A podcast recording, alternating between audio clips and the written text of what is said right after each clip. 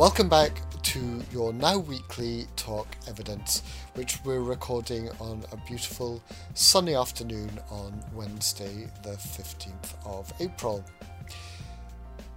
As always, uh, in this new world of coronavirus, we're focusing on that. Last week, we talked about hydroxychloroquine as a potential therapeutic, prognostic models, and face masks. Today, we're going to talk about remdesivir, another potential therapeutic, um, smoking, care homes, and what the latest data on mortality is in the UK. I'm Duncan Jarvis, Multimedia Editor here at the BMJ, and as always, I'm joined by, by our two favourite EBM nerds, Helen Macdonald and Carl Heneghan. Helen, can I get you to introduce yourself? Yes, I'm Helen Macdonald, UK Research Editor at the BMJ. And Carl. Hi, I'm Carl Heneghan. I am Professor of Evidence Based Medicine at the University of Oxford and Editor in Chief of BMJ EBM.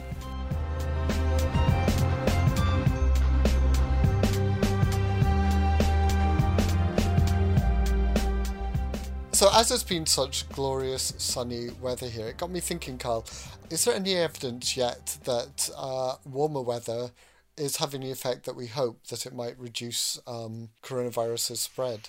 Well, there's lots of evidence about seasonal viruses, particularly the ones that have a lipid envelope, uh, ones like RSV and normal coronaviruses, that three things really have an impact.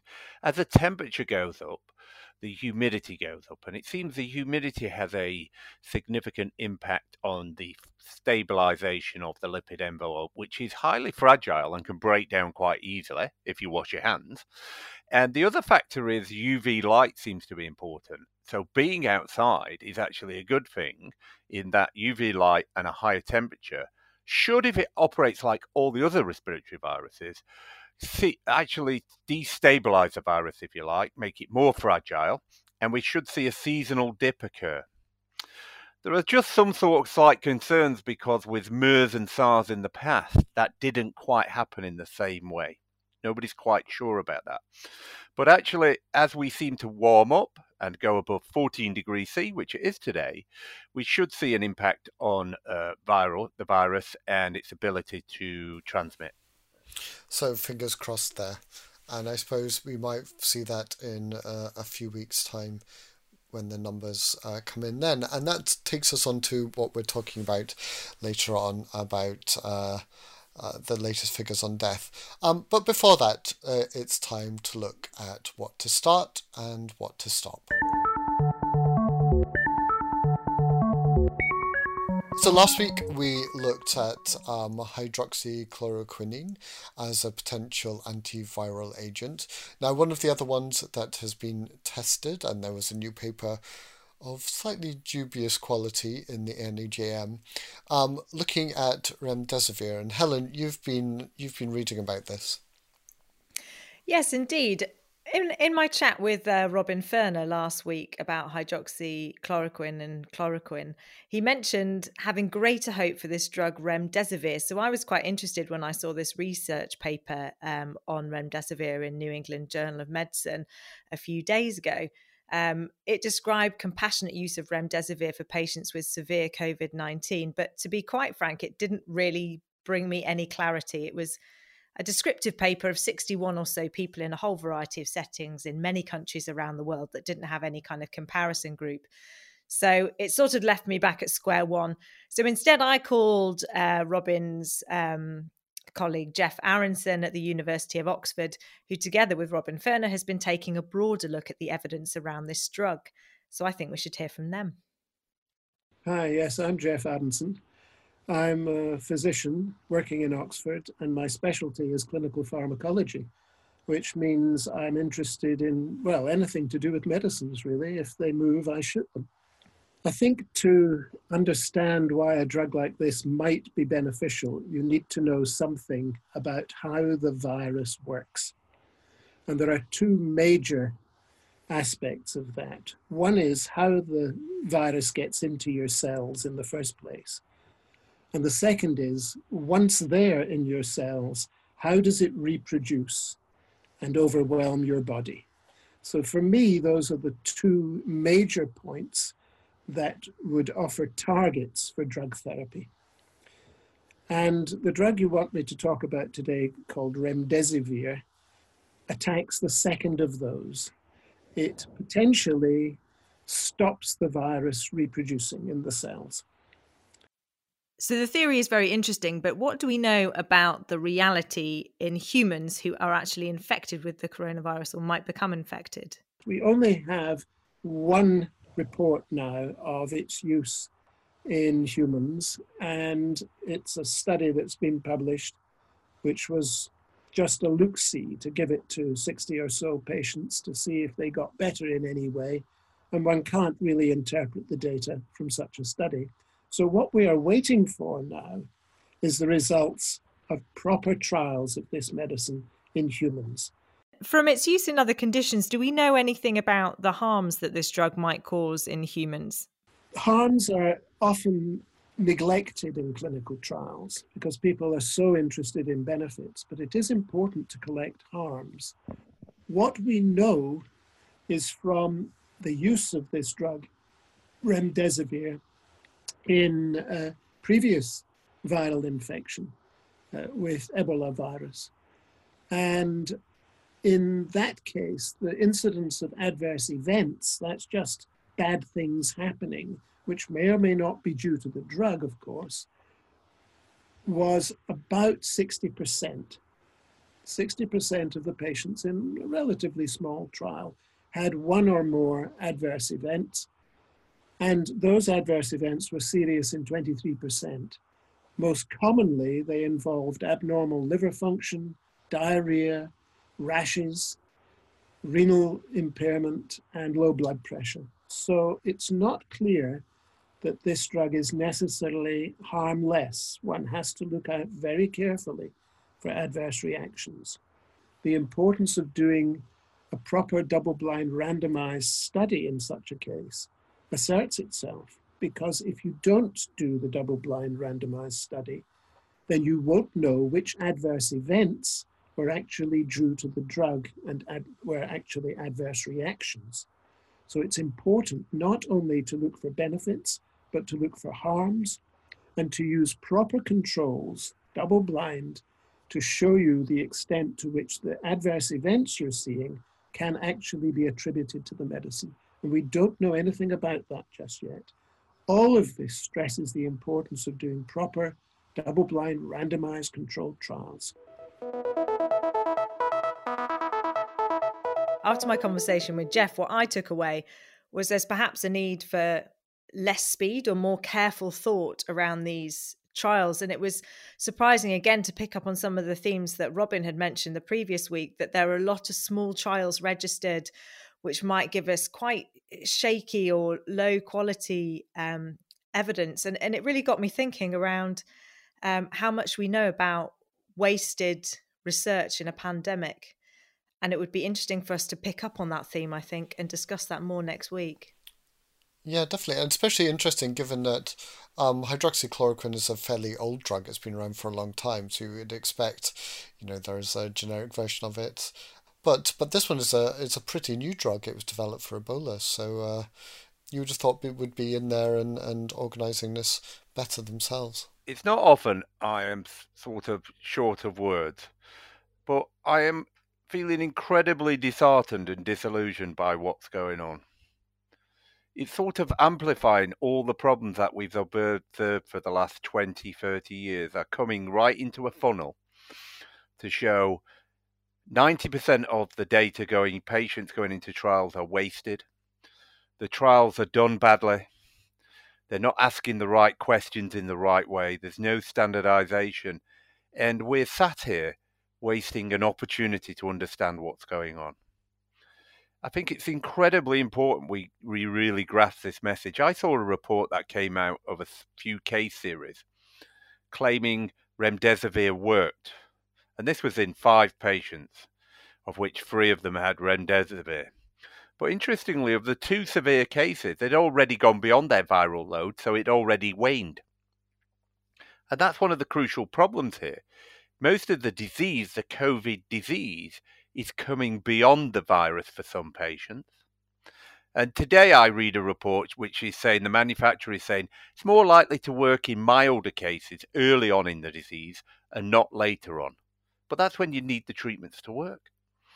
And if we can't grasp this idea of equipoise, we can't grasp the idea that we really do need to do clinical trials globally in a highly robust way. We are going to walk out of this just going, we didn't learn very much in terms of effective treatments. I think the other interesting point was around whether the evidence that we are going to collect now, and assuming we do generate some high quality evidence, whether that realistically is going to be available to help us now in this pandemic, or whether that evidence is going to uh, be better placed to inform future outbreaks of the condition. Because I do think there's a kind of expectation amongst the public that some of these drugs being tested now are going to be very rapidly used in practice and will give us something we can do today. Yeah, I think that's where the repurposing of established treatments that are already available is potentially more of importance for this outbreak versus new treatments for the next one. Because it's the chloroquinines are they're available and can be rolled out if they're shown to be beneficial. But the newer drugs, there's a problem with upscaling the manufacturing. And I'm hearing that's going to take six months if you want to get significant number of doses out there. Well, that's the second peak or the next into, uh, outbreak. So I think new drugs will not be available in the wide scale that's required now. Mm. And uh, in one of our other podcasts, we talked to Suerie Moon about, you know, the sort of international response to this, and it seems that there is no mechanism by which internationally we can we can really uh, respond to to a drug shortage like that. The WHO doesn't have the power to to force companies to make these things. Um, there's no way of kind of equitably distributing these drugs amongst all the different countries um, where it would be available. So there's a, a lot to learn, I think, throughout the, the chain. You're picking up on a very important point, Duncan. This idea that in this position you'd need to have legislation that would allow other manufacturers to make and distribute the drug. So you'd have to take almost a sort of governmental position where you'd say the manufacturer is going to be a public entity. They would not like that in any sense whatsoever, but that's what would be required if it was going to be significantly effective. Hmm. Well, we'll see if that happens. Thank you uh, for that update, Helen. Carl, you picked up on a point there that um, you know these are things that we've known for a long time. And uh, that was something else that you've brought to the table about smoking. We've known about the harms of this for for a long time, and yet uh, it comes around again in COVID. Yeah, I, you know, one of my all-time favourite papers is the Richard Doll smoking British doctors study in the 1950s, with over 50 years of follow-up. Whenever you give up, uh, you'll get huge benefits. And there's clear evidence that if you smoke, you increase your risk of complications with respiratory infections. You lead to conditions like chronic obstructive pulmonary disease, COPD, which is on the at risk register. So, in a time like this, this is a perfect time to roll out some public health messages and encourage people to quit. Now, if you really wanted to do something in the next 12 weeks and improve public health, you could either keep everybody locked down and ruin the economy, or you could say, actually, we're going to have a ban on cigarettes right now for the next 12 weeks and get everybody off them. That might be a bit controversial, but I think you've got to think radically in these times about what are we trying to achieve when we talk about healthcare. Stopping smoking is the number one health benefit in the world for to prevent particularly non-communicable diseases, but also the complication of communicable diseases. Yeah, and uh, I suppose it would take a while to see if, if that's worked. We know how much um, sort of disease and, and death smoking causes when it, you we compare it to COVID 19? Well, uh, yeah, it's huge in terms of the number of deaths and life years lost. It's far greater than COVID 19. And interestingly, you start to uh, particularly things like heart attack. Immediately when you stop smoking, you start to get benefits within 48 hours really quickly because of its impact on platelets and stickiness. But in a respiratory infection, people who smoke, you remember that what happens is they have problems. Their cilia can't clear their airways. They have this like sinks of gunk that sit there in their lungs. So they're much more likely to get bacterial complications, get pneumonia. And all the evidence shows if you give up smoking, you reduce your risk from respiratory infections. Therefore, the benefits will be significant, not just for the COVID, but for all of the other diseases that smoking affects. Well, I would like to hear someone put that forward as a as a question for um, these daily briefings with the with the government. could you could we swap the lockdown for a total ban on the sale of cigarettes? Um, be interesting to know what the public thought of that. it is. I also thought, and this is a bit, but I wondered what happened if we end up with this uh, mask. You have to wear wear mask outside all the time. How's that going to work if you're a smoker? You're going to have great difficulty with the mask and smoking. So, masks could have a second effect to, to cut down on people's ability to smoke, and maybe mm. that's the real purpose of them. Perhaps. well, we mentioned death there, and we're going to come back to, to that in a moment. Um, but before that, uh, Helen, uh, back to you. You have been looking at care homes, um, and this was prompted uh, by some worries you had about uh, about treating people in care homes. Yeah, it was really some thinking around um, shielded people, um, and care homes have been quite a bit in the news this week. And one of the concerns that I hear from primary care around some of the logistical difficulties providing care for this very vulnerable group of people in residential care or even in their own homes with heavy care packages and people going in. And one thing that has bothered me is the possibility that those people have COVID brought to them by the very people who are doing their best to care for them or provide them with healthcare. So I was really interested to see this rapid review of the evidence for preventing spread of infectious diseases in care homes. And we caught up with the author of that review, Mona, to hear about their key findings. I'm Mona Koshkouei. I'm a pharmacist by background. I did most of my work in clinical standards and governance before I moved into academia full time. So I'm currently a DPhil researcher at um, Nuffield Department of primary care at Oxford University, and I'm also a pharmacist teaching fellow at Kingston University, London.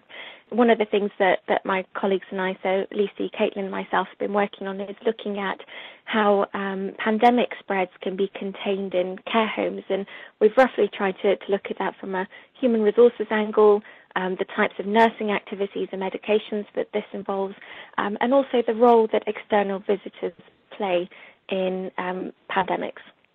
So, in terms of if we're looking at the effectiveness of infection control measures, it's dependent upon a number of factors and a combination of strategies providing the most useful output. Um, so, the vast majority of, of, the research out there is around hand hygiene, which is proving to be very important.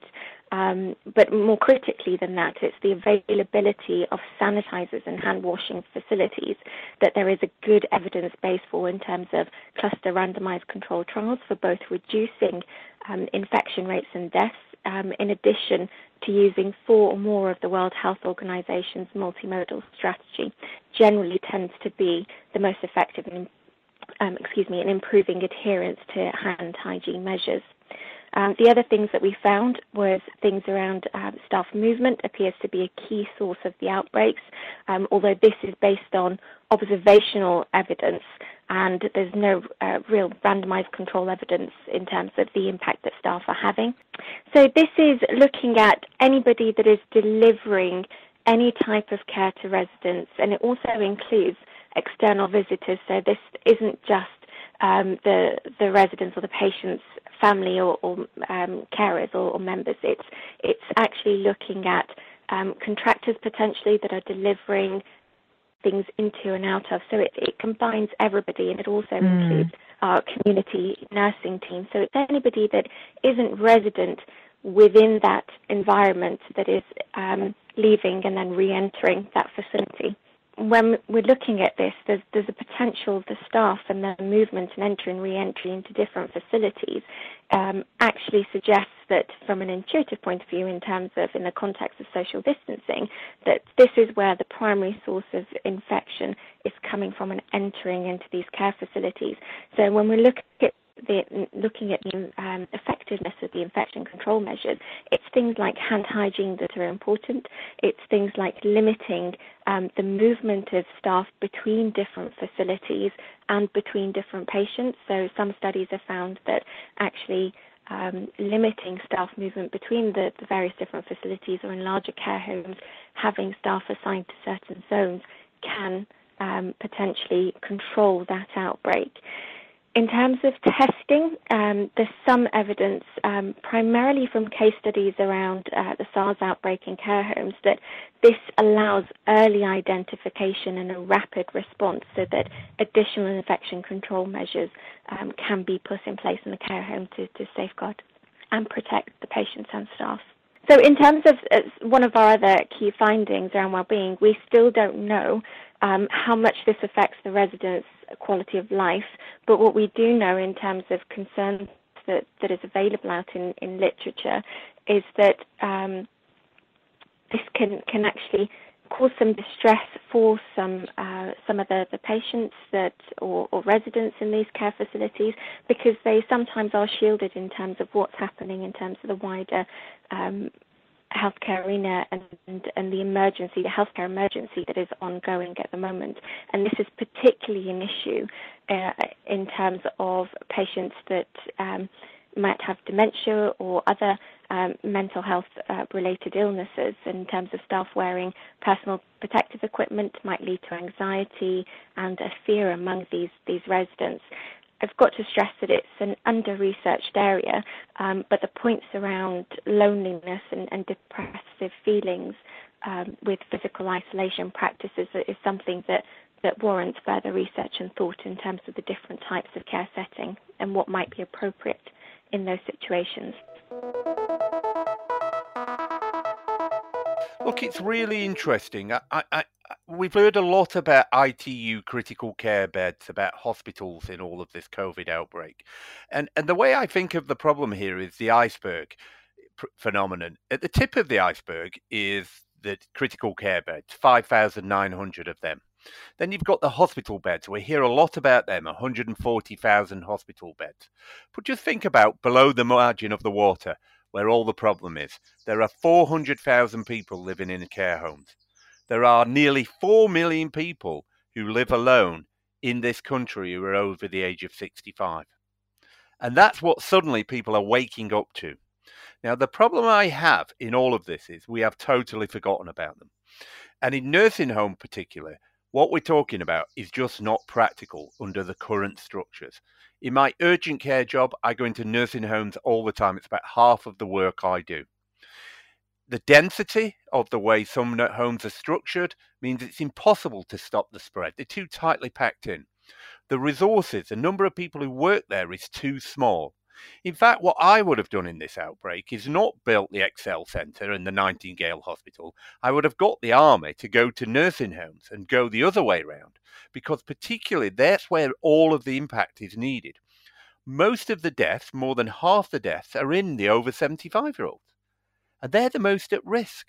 But we've totally forgotten about them, and we're just waking up when we've realised the tsunami is happening. If you get one infection in a nursing home, you've got a huge problem because suddenly you've got 60, 100 people at high risk because of the density problem. Because if we don't sort it, we won't have learnt the lessons, and that'll be hugely disappointing because these people matter. And they matter because one day we'll all be there.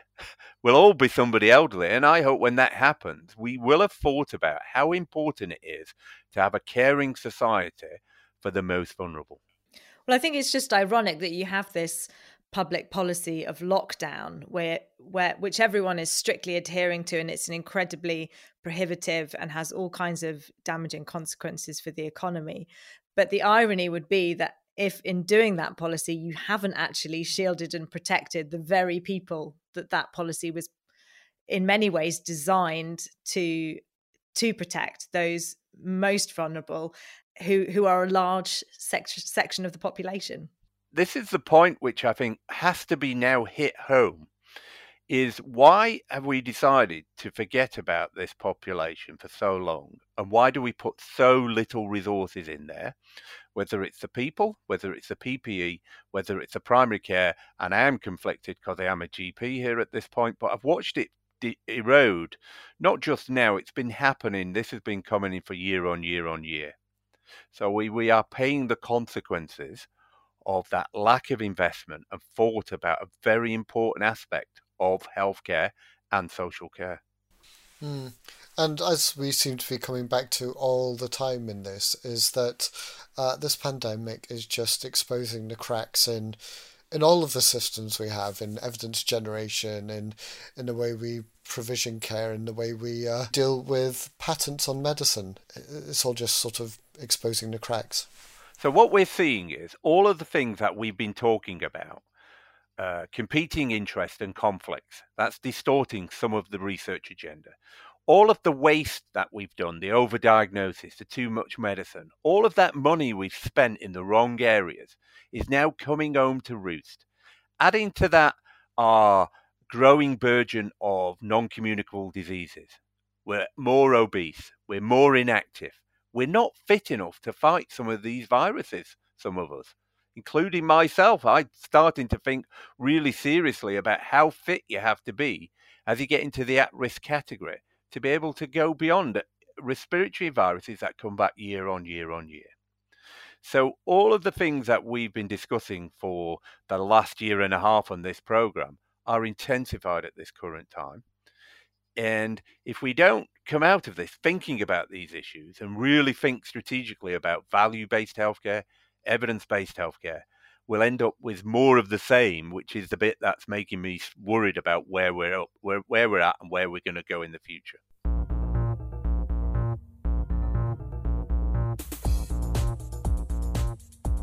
So, if you're in the UK this week, you will have seen that there is some new data that's come out from the ONS about the death rate here. Helen, you talked to David Spiegelhalter about this. Yes, um, death data has been something which has been fascinating us for a little little while on this issue, and it feels like you can't really read anything online without knowing how many people have died in the last 24 hours. We had some headlines in the UK suggesting a large rise in the death rate last week, and as with as many as one in five being linked to coronavirus, but it's hard to put that in context. How many people do we expect to die each day? Is coronavirus killing people who were already dying? In other words, are people dying from the virus or just sort of with the virus of of other things. And with so much uncertainty in the models that have been used for public health policy decision making, there have been legitimate concerns about whether we might have either overestimated or underestimated the threat posed by the virus. So, who better to talk to, we thought, than statistician David Spiegelhalter from the University of Cambridge, um, who's an expert in risk and evidence communication? Well, of course, I, am a statistician, and ideally, I would love perfect statistics. I would like to know how many people are dying of because of this virus um, and compare it with how many people you'd expect normally in order to track the uh, the epidemic. You know, every country has has an issue in that there's two different sources essentially. There's the um, uh, quite rapid response of people dying from COVID, um, and then there's the official registration system in which you, um, you know, when when you check up on death certificates. And um, uh, other countries don't have the same system as we have, where the, our death registrations come out really fast. Uh, you know, I think Netherlands has, but other places don't. You know, so they they the ours comes out every week. We see very rapidly how many people are dying of it. And then you know it came out that these were only in hospital deaths, and then it came out of people who had been tested. Then it came out that there was quite a long delays, up to two weeks, but definitely a few days. Then we start seeing these huge weekend effects. Uh, so those daily death, you know, which we'd like to use to monitor: are we reaching a peak? Are we slowing down? Are we reaching a plateau? Are we dropping? Are, are deeply flawed and uh, we have to wait for the Office for National Statistics to release their um, death registrations, which uh, uh, I must say it's a fantastic organization. Every week, really, really quite rapidly, they, they do weekly updates on the number of deaths and causes of death you know it's a great operation which normally no one takes the slightest bit of notice of and then suddenly now tuesday mornings at 9.30 everyone's poring over this data because when it came out yesterday it revealed a massive spike of six and a half thousand more deaths in one week registered in one week up to april the 3rd so it's still you know uh, some time ago 10 days ago or so. Um, and uh, six and a half thousand over the normal what you'd expect around about 10,000 each year each week at this time of year um, so it's a 60% increase, but only just over half of those cases 6,000 extra, well, maybe about 3,500 were labeled as COVID on the death certificate, which leaves this on its own a huge spike of 2,500 extra deaths in one week without COVID on the death certificate. And what do we make of that? Exactly. Now, this is a massive you know, in a sense, mystery. I, uh, when I saw that data and, and graphed it, I, it was staggering. Not the COVID spike, which I'd expected, but the non-COVID, you know, labeled death. Now, this follows a pattern that's been seen in Italy and other places. They report that the um, number of, of deaths actually labeled as COVID is roughly half the actual excess deaths uh, recorded over the period. Now, why? Oh my goodness! You know, you know, I, I Twitter and everywhere has been awash with people arguing about why. And broadly, there are three explanations, I think. For some of those are elderly, frail people um, who have an extremely mild, who do have, are, have got the infection. It's so mild, they're not symptomatic, but in a sense, it pushes them over the edge. And one of the reasons, one of the supporting evidence for that that people have cited is the fact that up to now, over the winter, we've had extremely mild weather. There's been no big seasonal flu outbreak at all. And we have what we're essentially 10,000 deaths in credit over the winter so far. These are frail, mainly elderly people who normally, we don't of course know who they are, this is just a statistical number, um, uh, who would normally have, have died in, a, in an average winter. So there, we have this terrible way to describe it as a, as a backlog of frail elderly people who might be particularly susceptible to even mild infection. And then there's the idea that um, there may be many cases, and I've talked to GPs about this, the difficulty of registering, putting COVID, suspected COVID on the death certificate, the difficult decision about that when you might not have even seen the patient. Now, under the new regulations, a death can be certified without having seen the patient recently, and um, ones that the GPs then are, are, are dependent upon some of the reports of the carer in the care homes, think about what symptoms they might have had, and that will make any professional doctor rather um, reluctant, unless they're fairly confident, to put COVID-19 on the um, on the death certificate. So there's the reason that there, so maybe there are some more moderate cases with some symptoms that aren't being put on. Then, and that will make a certain proportion we don't know how many. And then the really thing that people want are interested in is how many of these are cases who never had COVID, but who didn't go to hospital with their chest pain. You know, someone in a care home who might have had a minor stroke, and rather than taking them into hospital, partly because there may be a feeling that the hospitals are very high risk places, and partly because they feel they don't want to burden the NHS with more patients, and so people aren't attending. And we know people aren't attending hospital. Hospitals, our local hospital, Cambridge, is, is actually not empty, but it's it's really not dealing with any of its normal customers uh, in the way that they used to. Huge drop in A and E attendances, in in and of course elective surgery being cancelled, most chemotherapy has been cancelled, and so on. And so um, that is the crucial. How many cases? What proportion of these extra that sort of case. And this is very important because it, uh, this could influence what people feel about releasing the lockdown and so on. People are going to be arguing about this for ages trying to work out what sort of analyses, what sort of data would help tell you to try to separate between those things. Do you think that data exists? Very difficult. It's, you know, people have got ideas which we're already starting to look at. For example, if it's due to the lockdown, that should be uniform across the whole country um, you know, because everywhere's experiencing the same same impact. So that should be a uniform effect. Whereas if it's unregistered COVID deaths, that should tend to occur in hotspots of COVID, you know, in, in West Midlands and London and so on. Um, I would, at the moment, we're only getting regional data, very broad areas. If, if we could have regional data, data much finer areas, so you could look explicitly at areas in which there's, you know, there are some areas of the country with very little COVID indeed, and if they are having a rise in non-COVID deaths, then that would suggest it's due to the intervention rather than perhaps the disease. But it, it's extremely difficult to tease this out, um, partly because mm. we the COVID deaths we we know who those are. Those got names. We can look at their comorbidities and so on. But the non-COVID deaths and we can't, you know, this excess of two and a half thousand, because we don't know who those are. We've got to look at the whole 12 and a half thousand per week of non COVID. Mm. And how do we do that? Do we sample them? Do we go back and look at some, check the death certification? Is it, this is a massive operation and we have to decide, actually, is it worth it?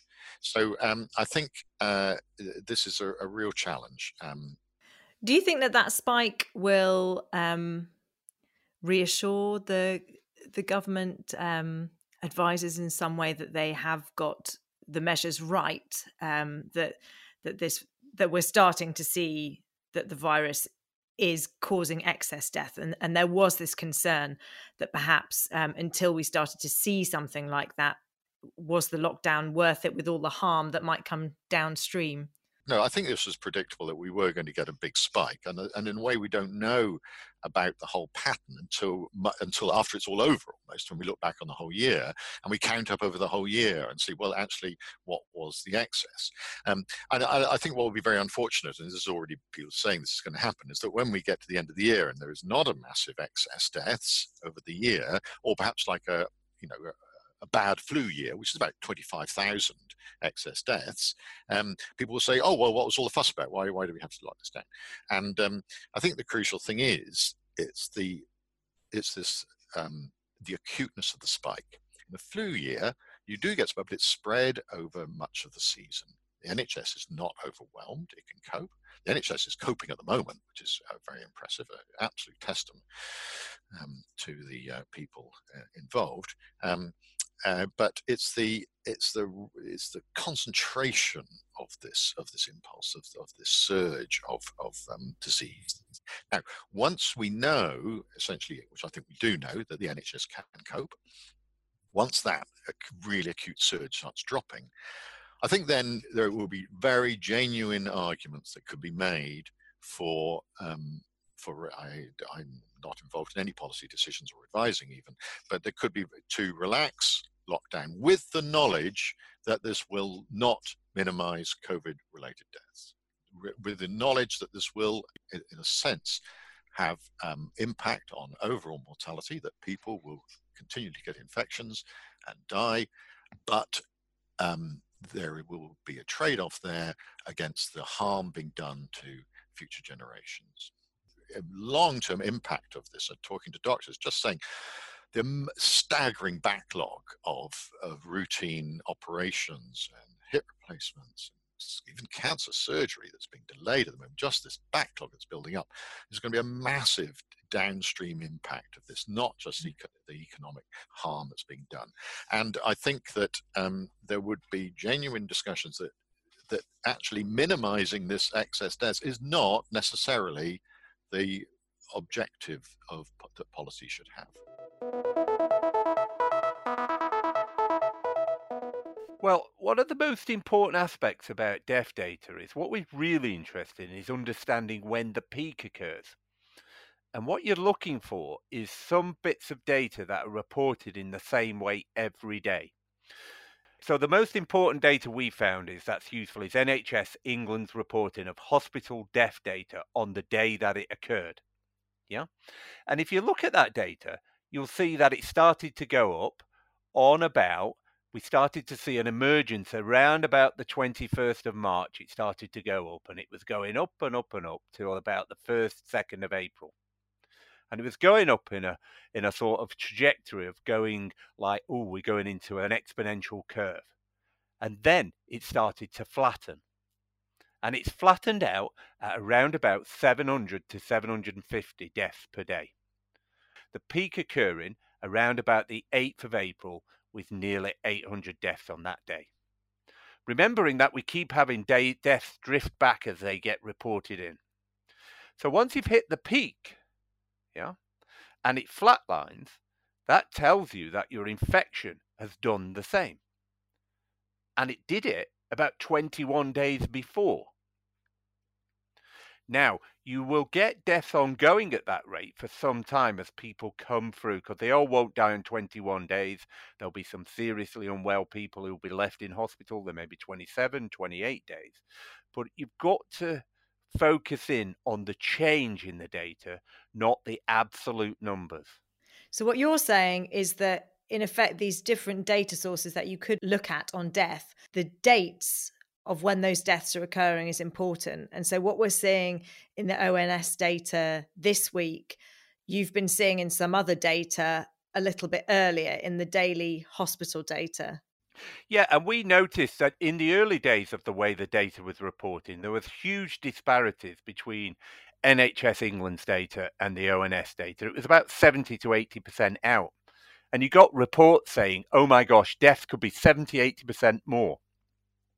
When we've looked at it, actually what's happened here is NHS England death data has got much better, is being reported more accurately, and actually there's only about a 10% discrepancy. So we feel that actually there's not going to be as big a problem as what what what David said, uh, and is this idea that you have to focus on the change because one of the key aspects is in the pandemic is you expect the deaths, like the infection, to double about every five to six days. And if they keep doubling, if they'd have kept doubling, we'd have been at about 2,000 deaths per day now, plus. That's the doomsday scenario. So the deaths are very high, but actually reassuring in that they're not the pandemic prediction models that we've seen. They are more acting like what we call a seasonal effect with a really bad flu, that we're getting this peak, particularly in the elderly.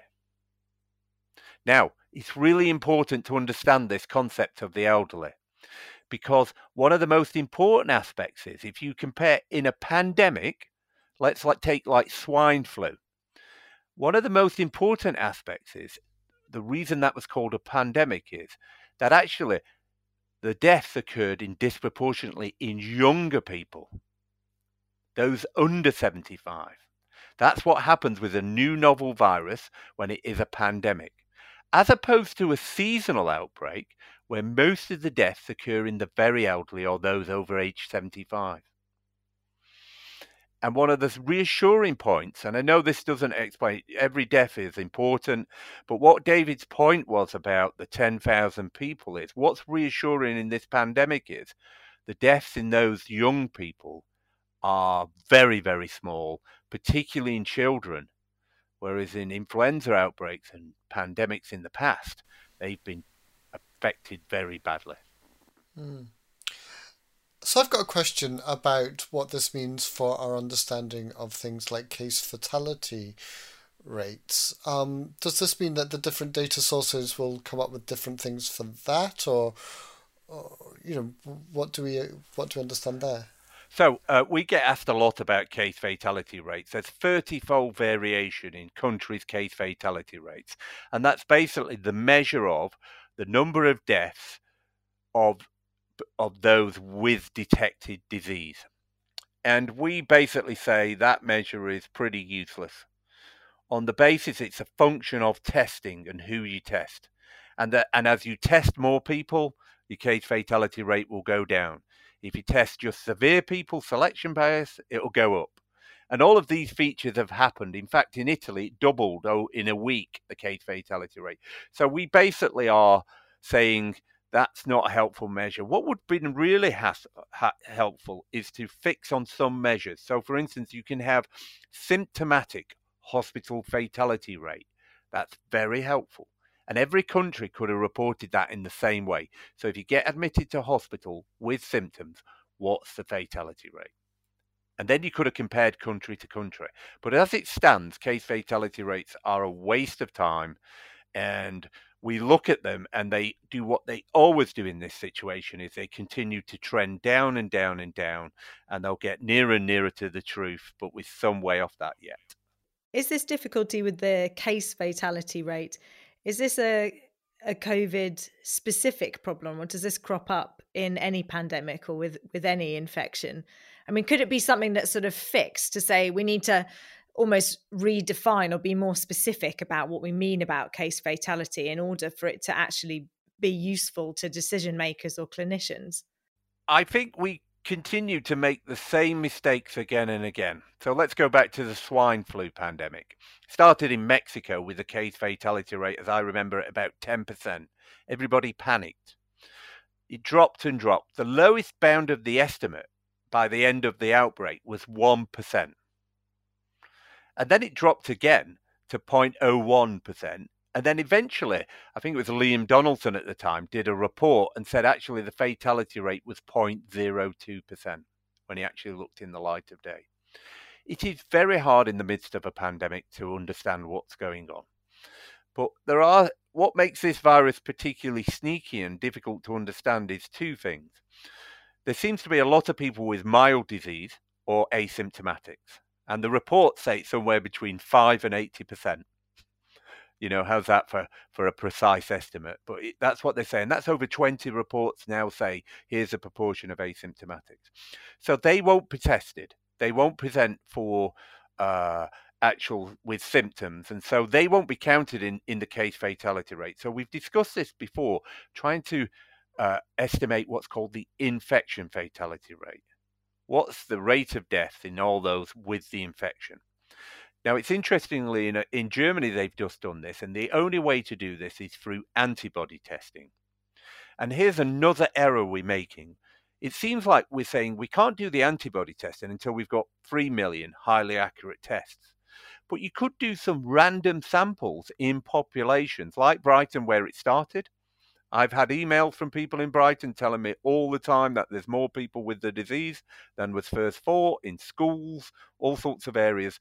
You could do a random sample of those people, a thousand, you get an estimate very quickly of how many people you think actually had the disease. In Germany, in one town where they thought they had 2% of cases, when they did that random sampling, their estimate went up to 15% of people had the disease, which dramatically lowered the infection fatality rate to about 0.3%. And it's interesting you should say that because there was that interesting correspondence in the New England Journal this week on universal screening for SARS CoV 2 in women admitted for delivery.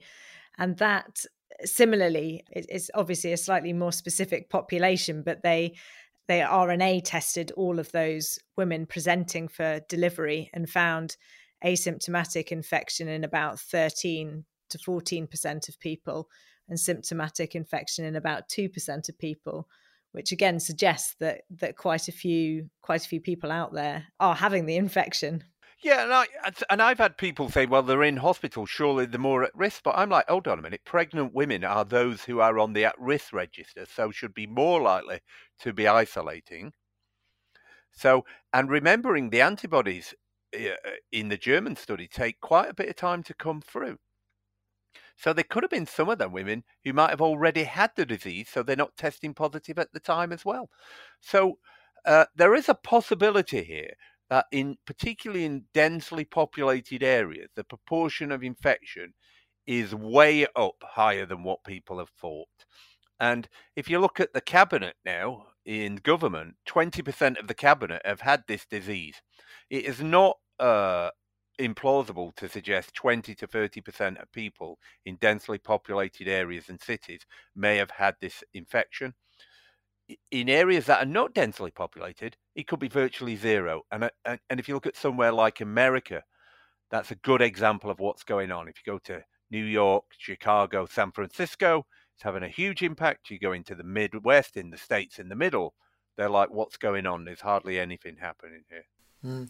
Maybe it's time we go back to uh, the people we talked to in Iceland to see how their population testing has gone and if there is actually any results from that yet after our discussion um, earlier, Carl, I think the other interesting thing uh, to speak to David's point about how do we drill down and understand these excess deaths further was knowing that the ONS um, have some additional data both on the ages of people who are dying and also on the causes um, of death in those people. What have you found? So that's really important. You can look at respiratory deaths, and they include viral pneumonia, which people have considered to be one of the end stage effects in SARS. but actually they've not gone up by much. They've only gone up by about 500 in the week. You'd expect a much higher trend upwards in them deaths. The second issue is uh, we've seen that I the data suggests there's underreporting of COVID, particularly in the very elderly over 85, but not underreporting in younger age groups, under 75, right down to 45 year olds. It looks like there's some real effect there, that there's something else going on. Now, importantly, the head of the ONS said because of the importance of this issue, next week they're going to try and drill down more on the ICD code data. They only produce the respiratory conditions now, but they're going to start to put out more like the cardiovascular issues next week so we can understand what's going on. So that comes out on Tuesday of each week. There may be a bit of a blip again, though, because we've had Easter weekend, the Friday and the Monday. And there may have been a bit of a blip in terms of registering deaths in that period. So we may see some odd oddities in the data again that we can't quite explain. So there we go a huge amount of uncertainty still, even though we've got some new data on mortality. That's it for this episode. Uh, we will be back next week with more. Um, we are looking at uh, guidelines and the ethics of that, which Helen's particularly interested in. And we're going to pick up on waste in research that we touched on today. So, subscribe on Apple Podcasts or Spotify or wherever else you get your podcasts from so you don't miss out on that. All of the BMJ's stuff on COVID 19 is free to access at the moment. Go to bmj.com slash coronavirus where you can find all of that. So uh, until next week, it's goodbye from me. Goodbye from me. And goodbye from me. Take care.